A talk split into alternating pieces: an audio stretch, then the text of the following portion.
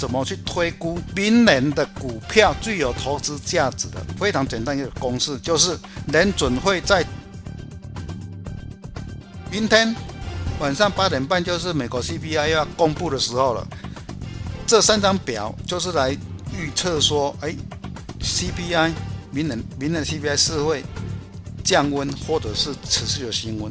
资产负债表是向下的时候，企业资金收回的时候，会造成市大跌的时候，是我们最好挑股票的时候。昨天已经跳空缺口出来，直接灌破颈线，那么这一条颈线就是未来一个压力区，它要突破呢，必须一样都要。所谓这么长一段时间以来的一个低档防线区，就刚刚好是在很不幸的，我跟各位报告，全部都是台湾最重量级的公司哈。那这个事情可真不是一个非同小可的事情啊。所以我看到这样的状况呢，是我我经历过很多次这样的一个空头的痛苦。如果说呃我在股票上有比较明显的这个持股比重的增加的话，我一定会在。资本严重的套牢，现在目前我们该怎么自救？哦，如果各位现在是呃七成持股、八成持股，或是满档持股，哇，那你现在该怎么办？或者说你甚至用融资买进了，你该怎么自救？我觉得一千多万张这个是一个非常惊人的数字了哈，那就代表说有有一个很重要的指标哦，如果你看到也是台股波段见底的时候哈，台积电的 ADR 哈跟台积电。这个在台股挂牌的一个价格啊，所以产生的所谓折溢价哈，去算是不是有套利空间啊？所以它会产生一个所谓的折价四点二一的情况。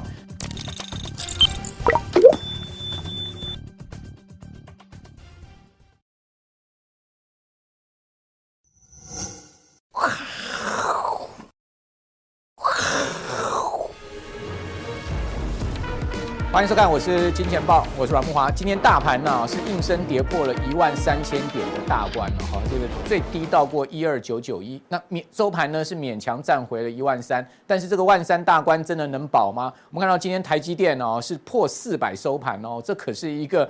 呃，对很多股民来讲非常伤心的事情哦，因为我知道，呃，台积电是现在目前股东人数最多的一档股票哈，这个股东人数超过一百万，而且呢，今年股东人数是持续增加，不管是买零股的 或是买整股的，啊，这个拥护护国神山的投资人是非常多了哈，但是今年却是从一路六八八跌破六百，跌破五百，今天呢正式跌破四百收盘哦，所以很多的股民恐怕心里面是伤心两个字了哈，不过没有关系。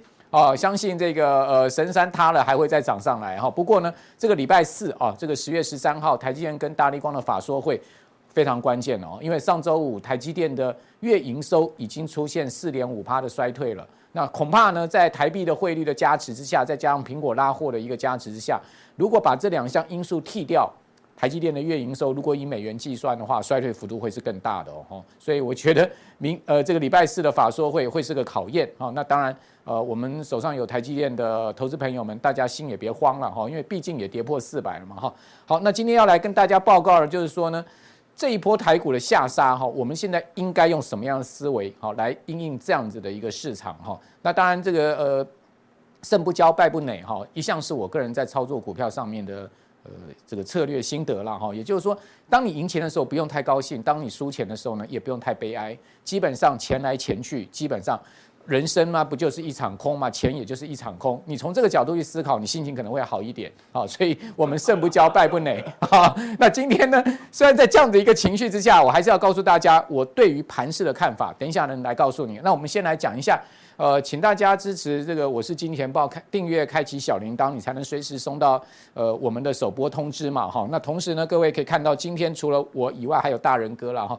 那我们现在目前已经有超过五万的订阅了。好，另外呢，我们可以看到两订一起订哈，那个效果更好，就是加强订哈，跟这个普通订哈。那加强订呢，当然希望大家可以订阅。还有就是 Podcast 也都上线哦，大家可以到。这个呃 Podcast 上去听这个我是金钱豹。另外呢，金科科啊，这个吃货小编啊，这个我们唯一的正牌小编就对了哈，其他的小编都是 gay 了哈，金马哈拢，嘿，金马 gay 拢就这了哈。阿文斯基哦，阿文斯基 K 合欢山了啦哈，诶，这个金科科呢会随时跟您互动哈，只要您加入这个金科科的好友哈，就可以互动。好，那当然也希望大家可以这个超级感谢抖那一下。好，那这是今天一开始要跟大家谈的一些呃这个照惯例要跟各位报告的内容了哈。那接下来我要跟大家讲说，天王神山大崩坏，大家有没有看到？这个美国总统神山，好，现在每一个人都买，这个不听不看不不不吃了，是不是啊？这个大家都非常的惊吓哈。为什么这样惊吓？大家可以看到，这个美国加强啊对中国大陆的半导体的这个所谓的封杀锁喉，或是说要把大陆半导体打回石器时代哦。这个全世界哦，不止台湾半导体。整体是血洗，还记得上个上周我要来跟大家报告吗？带头大哥是哪一些股票？就是最近被血洗的这些股票哈。事实上我也很伤心了哈，因为我的带头大哥全趴哦，最强的股票趴下去，那到底是意味着这个台股要继续下跌呢，还是说诶最强的股票补跌了，它有机会上涨呢？这是一个学问哦。这等一下我再跟各位报告我的看法了哈。那我们来可以看到这一波的抛售潮已经导致全世界半导体市值。总共蒸发两千四百亿美金，七点六兆台币。天哪！我们中华民国一年的行政院支出的总预算哦，也不过是两兆多哈。你可以看到它七兆多，已经跌掉了三年我们的这个政府税出的总预算哦，这是非常惊人的一个数字。那台整个呃台湾的半导体股票也真的市值也是大蒸发。你看台积电、联电、联发科、日月光、同控，总共啊昨天市值合计锐减超过一兆。哇，这真的是一个惊天动地的一个呃沙盘的情况哈，这个六百点的跌点，那这个六百点的跌点，我不知道各位有没有感哈，我个人是超有感，为什么呢？因为我记忆犹深哈，在四年前就是二零一八年的十月十一号同一天呐，啊，我们同样出现过一次啊，这个六百点的跌点，好，所以这次又复制了。那十月十一号真的是一个 不祥的日子吗？怎么会是这样子呢？居然这四档股票合计蒸发超过一兆哈，那。相当等于跌掉了十七座的一零一大楼哈，我不知道台湾有没有这么多地方可以盖这么多的一零一大楼了哈。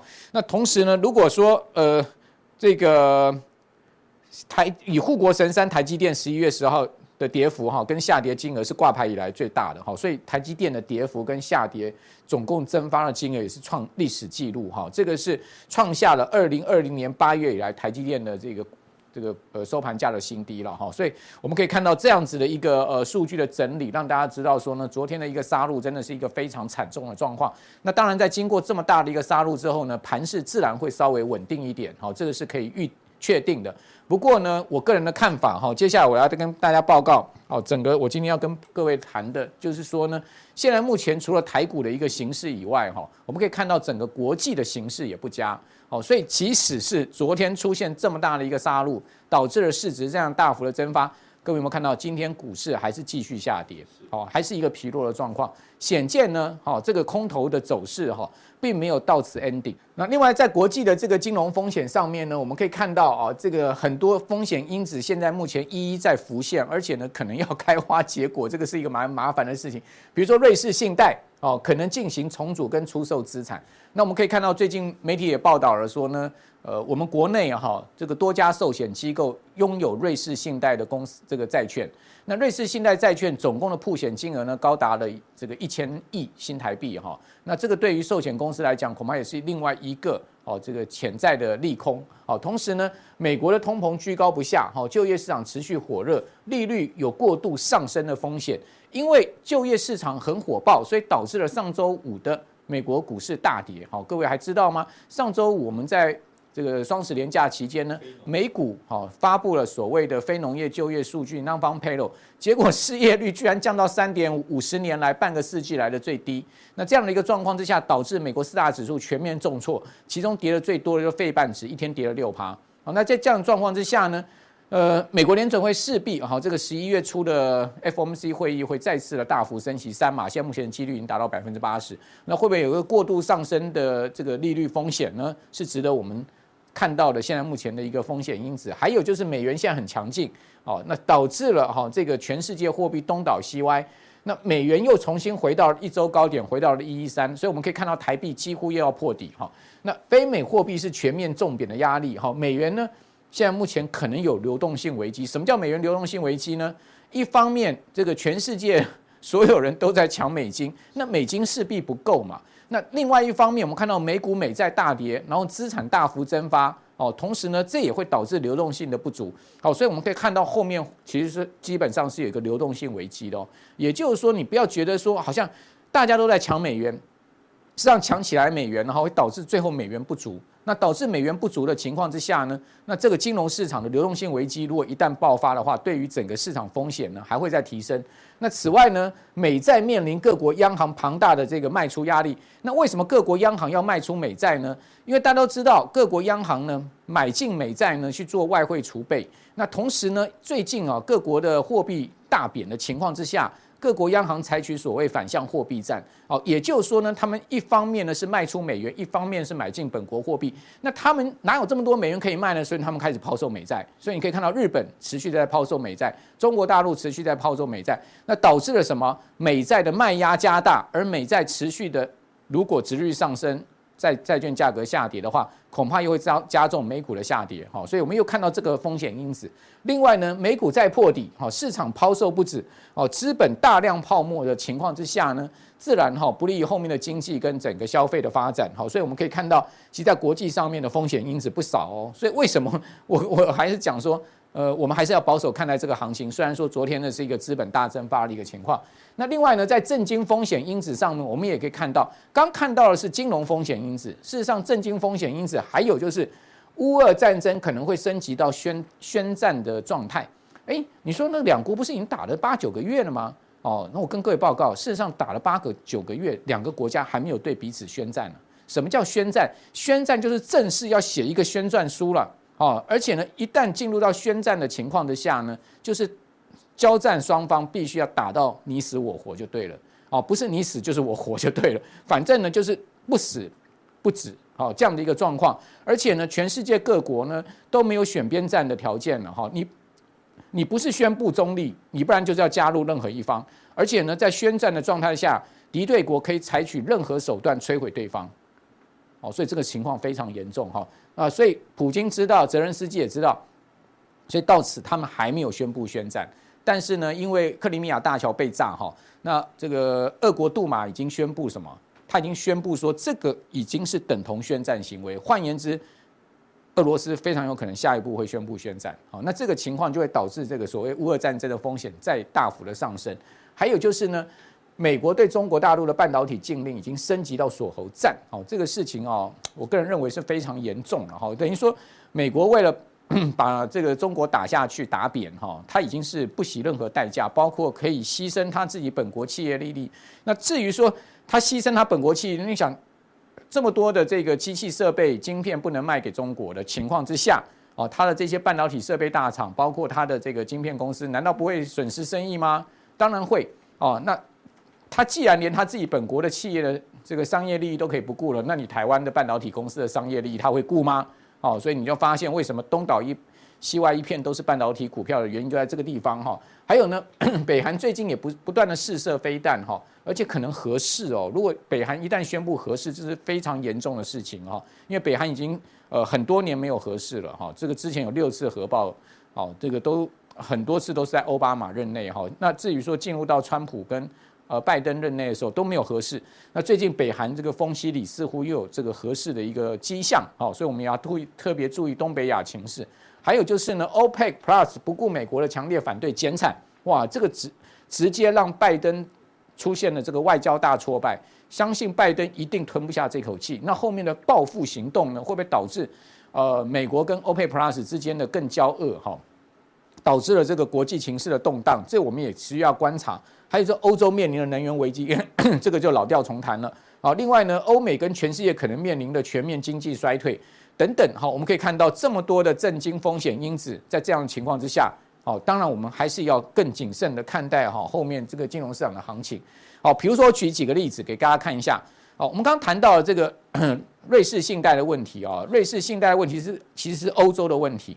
欧洲，大家不要忘了，还有另外一个问题，就是英国现在目前的整个呃所谓英镑大贬跟英国国债大跌的问题。大家可以看到，这是英英国的这个十年期国债持续，这是我今天呃早上最新抓下来的殖率。大家可以看到，它在九月二十七号的时候，当时啊英镑对美元 贬到这个所谓历史低点的时候呢，呃，英国的十年期国债殖利率呢是冲到了四点四七，而最近各位可以看到，今天早上又冲到了四点四二了，哈，它掉下去之后又冲上来，而这个时候呢，英国呢，呃，是实行所谓的买债的一个护盘行动，好，那英国央行贝利呢，好，在今天的一个最新说明是说，它这个护盘其实是有期限的，好，本来是到本周到期。好，那贝利的言下之意呢，就是说这个其实是一个暂时的行动，并不是一个持续可以进行的行动。而这个话一出来之后呢，又导致英国国债殖率往上冲哈。那我们可以看到，另外英国三十年期国债殖率哈，那最高的时候呢，在十九月二十七号来来到将近五趴。哦，那现在目前的最新位置大概是四点七七，也是很明显又冲上来，压下去之后又冲上来。好，那另外我们还要注意的是，意大利国债会不会爆掉？哈，大家看到意大利国债快创新高了，它在最高点的时候，九月二十七号跟英债同样的来到了这个四点七六。哈，十年期国债呢，今天最高的位置已经来到四点六八三了。好，所以你会发现，其实意大利国债已经快创新高了。好，那从这。英国跟意大利国债殖利率持续上升的情况之下，我们都知道说，欧洲债务的风险其实已经是迫在眉睫了。好，还有就是所谓的瑞士信贷跟瑞银这样子的风险，那都是值得我们警惕的哈。好，那接下来我再给大家看一下所谓的股市蒸发的哈，这个泡沫爆掉蒸发的风险。好，道琼指数，好，虽然说昨天呢，呃，稍微收涨了这个呃零点一二趴哈，止住了这个下影线的这个可能要破底的情况。但是各位不要忘了哦，它的这个呃九月三十号的低点在二八七一五，好，事实上昨天收盘的二九二三九已经差不太多了，好，也就是说稍微再跌个一趴多一点就跌破了哈，所以道琼呢有濒临要破底的状况，好，那另外我们可以看到在。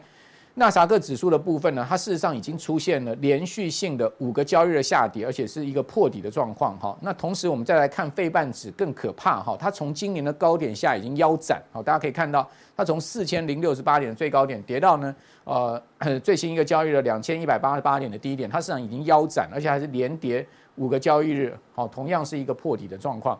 另外呃标准普尔五百指数也快破底哈，大家可以看到九月三十号它的低点是三五八五。那昨天收在三五八八，好，事实上只有差 三点，零点一趴就会破底哈，所以我认为呢，标普呃非常有可能会继纳指跟费半之后破底哈。那如果说美国四大指数接连破底的话，代表什么？代表美国的这种所谓的大熊市哈，这空头上还没有走完。那今年标普已经跌掉二十五趴了。那一般来讲，美国的这个熊市啊，标普通常都要跌掉三七趴到四十趴，也就后面还有一大段的跌势。我们非常要注意这段跌势呢，会不会造成台股同样的这个一波的呃更大的一个呃所谓的破底跟下杀的一个情况？好，那我想今天呢，呃一开始我先把这个全世界的风险因子告诉大家哈。那接下来啊，我们就会就台股的一个现在目前最新的盘面的状况哈，包括呃我个人对于股市未来的呃针对台股未来的看法呢，再提供给大家参考。好，我们等会再加强定见。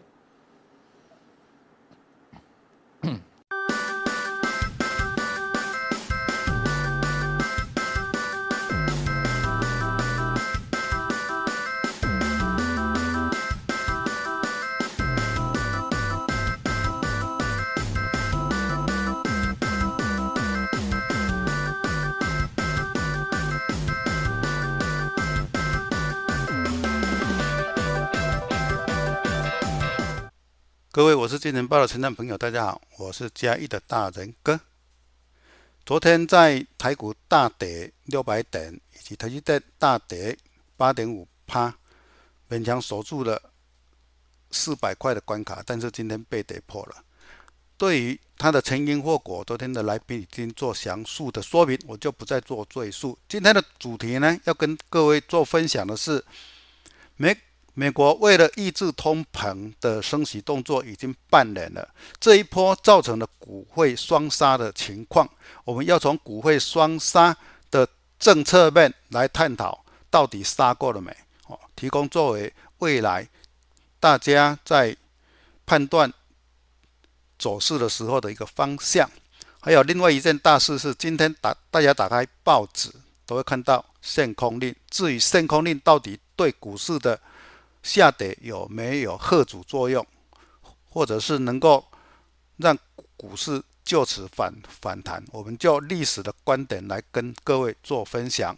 以下是我今天的 PPT，好，我们来看今天的各大报都是经济头版头，就是金管会扩大限空令等等啊，所以说限空令好像对股市的跌势有一些止跌的作用。但是我们回顾一下历史，总共有四次，第一次是亚洲的金融风暴，第二次是二零零八年的金融海啸，第三次是二零一五的，也算是亚洲的一个股灾哦。第四次呢是最近的新冠肺炎。至于它的后市表现，哈，这张表就供给各位做参考。这次的限空令有两个方法，第一个是调降债券委托卖出的数量，就是由每日的百分之二十调降为百分之十。第二个呢，提高融券保证金的乘数。由百分之百提高到一百二十，并不是完全没有放空的空间，只是说把放空的条件设定的比较严格一点啊。这个提供各位做参考。好，我们来看到另外一件事，战事不足呢，股债同跌的效应要何时了？是我们的主题。我们来看最近的一些状况，我们看到克里米亚大桥被炸，还有俄军的轰炸基辅的。情况，这些就是在国庆前一两天所发生的事，也造成国庆后的第一天大跌的一个不确定的主因。还有一个北韩一百五十架的战机也来掺一脚，所以说就地域的观念上来讲的话，从欧洲一直到亚洲都有军事上的威威胁，这个是我们未来所要去。想的一个方向，是不是因为战事的关系，对于美国的一些财经政策会有所改变？啊，这个是要去考虑的重点之一，提供给各位做参考。我们来看呢，股债同体的成因，大致上就是为了用升息来抑制通通货膨膨胀。它的阶段呢，会有三个阶段。第一个阶段呢，它会造成公债殖利率的上扬；第二个阶段呢，股价会下修，来升高股息殖利率；第三个呢，债券的价格会拉回，让殖利率上升，具投资价值。所以说，不管是股票或者是债券，因为升息的关系，都会向下，价格都会向下修。它的目的就是要提高。股票股息的殖利率跟债券价值的殖利率能够跟公债殖利率达到一定的水平，这样才具有投资价值啊！这个是股债双跌主要的原因。我们来看到这张表是美国十年期公债殖利率与跟它的价格表，我们看到的是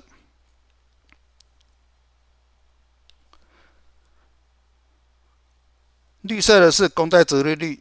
红色的部分呢，是它的价格哈，所以说这边用这张表来跟各位做说明。当殖利率往上扬的时候，它的价格是往下的哈，这个是一个基本的观念的一张表哈。因为怕有一些朋友还对殖利率跟价价格有一些模模糊空间，用这一张表来做解释。所以说，现在殖利率往上升的时候。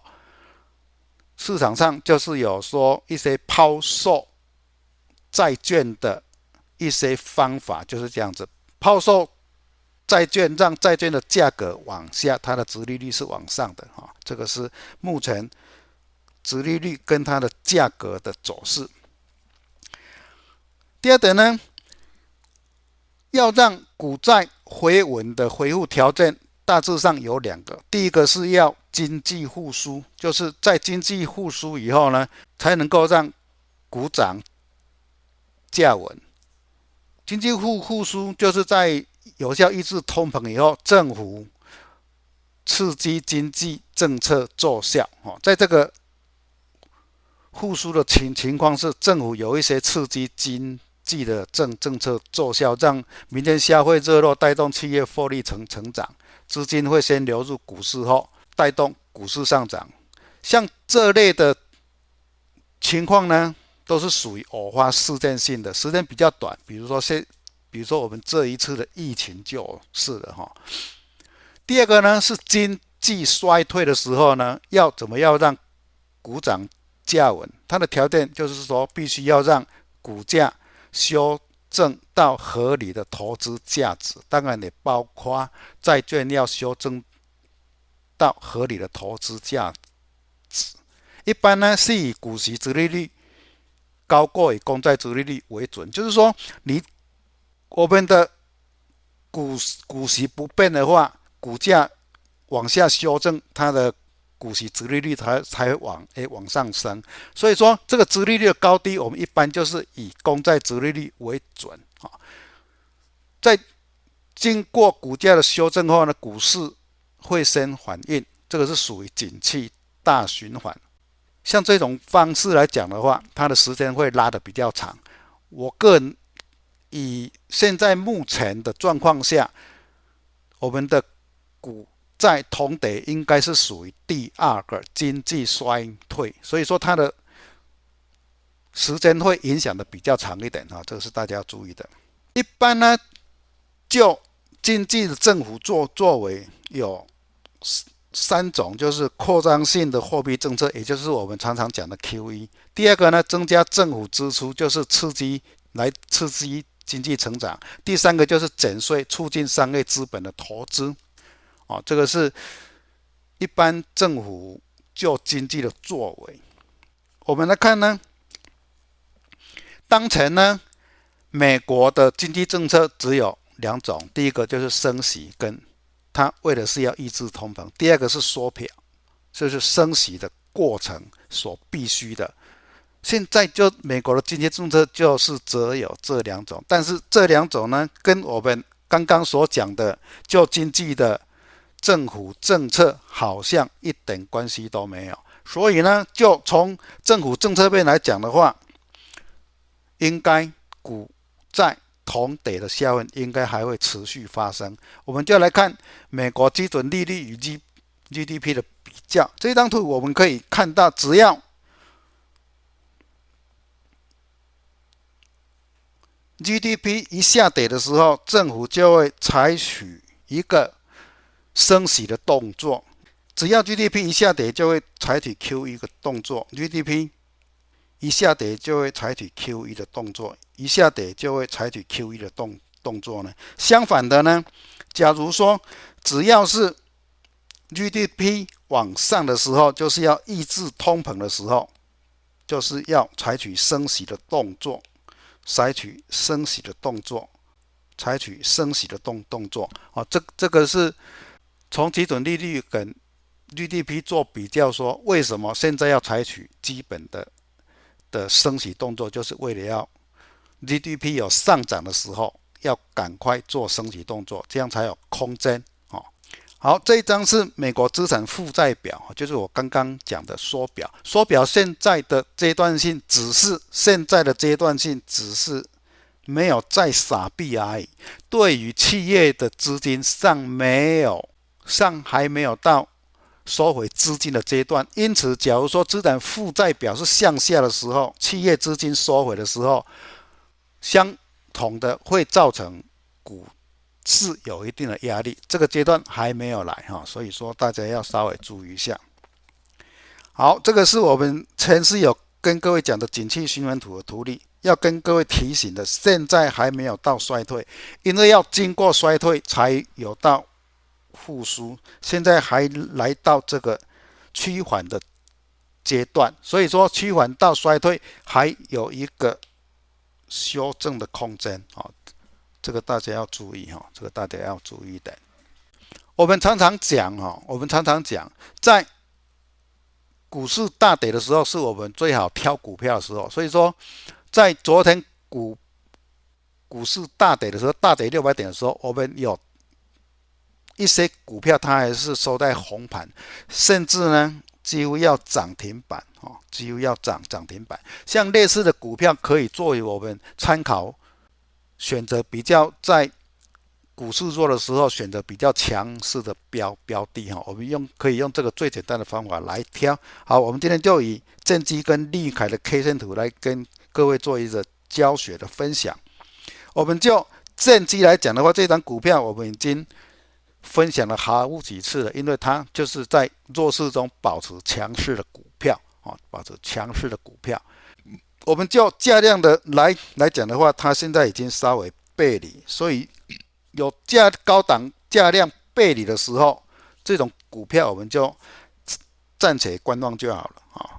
虽然是它是属于强势的，但它还是会有压回的压力，就不追高哦，因为它已经有一个背离的一个情形出来哈，量价已经有背背离的情形出来，而且 K D 有往下走哦。第二档就是立凯，就是电动车的电池的相当重要的一档股票，它也是昨天突破连线后拉出上下的下影线，哈，代表说它正在处于变盘东当中，因为是在 K D 在高档，啊，股价也在高档，像类似的股票，我们就以它的颈线位置作为支撑。的参考点，哦，这个是所提供的昨天比较强势的两档股票做教学的一个方向。至于今天的未来的台股大大盘，我我的解读方向是，昨天已经跳空缺口出来，直接掼破颈线，那么这一条颈线就是未来一个压力区，必须要突破的一个压力的一个区区域啊，是它要突破呢？必须一样都要量增，这个量一定要增。假如说没有量增的话，它还是以往下做修正为主。至于往下修正到哪个点位，应该就是我在前两个礼拜给各位做一个算法的那那些点位。有空的话，大家可以再拿出来做一下复习啊。而且它的 K D 也是有五十弱势的交叉向下。因此呢，对大盘的后市来讲的话，还是以比较弱势来看待啊，弱势来看待。反弹呢，都是一个压力区啊，大家应该避免追高追高。以上呢，是我今天为各位做的普通店的分享。至于为等一下的加强店呢，我要跟各位所分享的是幺洞幺幺撼动的护国神山，跌了那么多。到底跌够了没？我们会教各位算出个股范例的合理价值。哦，我们是用护国神山来做。哎，它为什么会这么大？是不是跟它的合理股价有关关系？是我们加强店所要跟各位分享的。还没加入加强店的朋友，可以赶快加入我们的加强定。以上提供给各位，谢谢各位的分享，谢谢。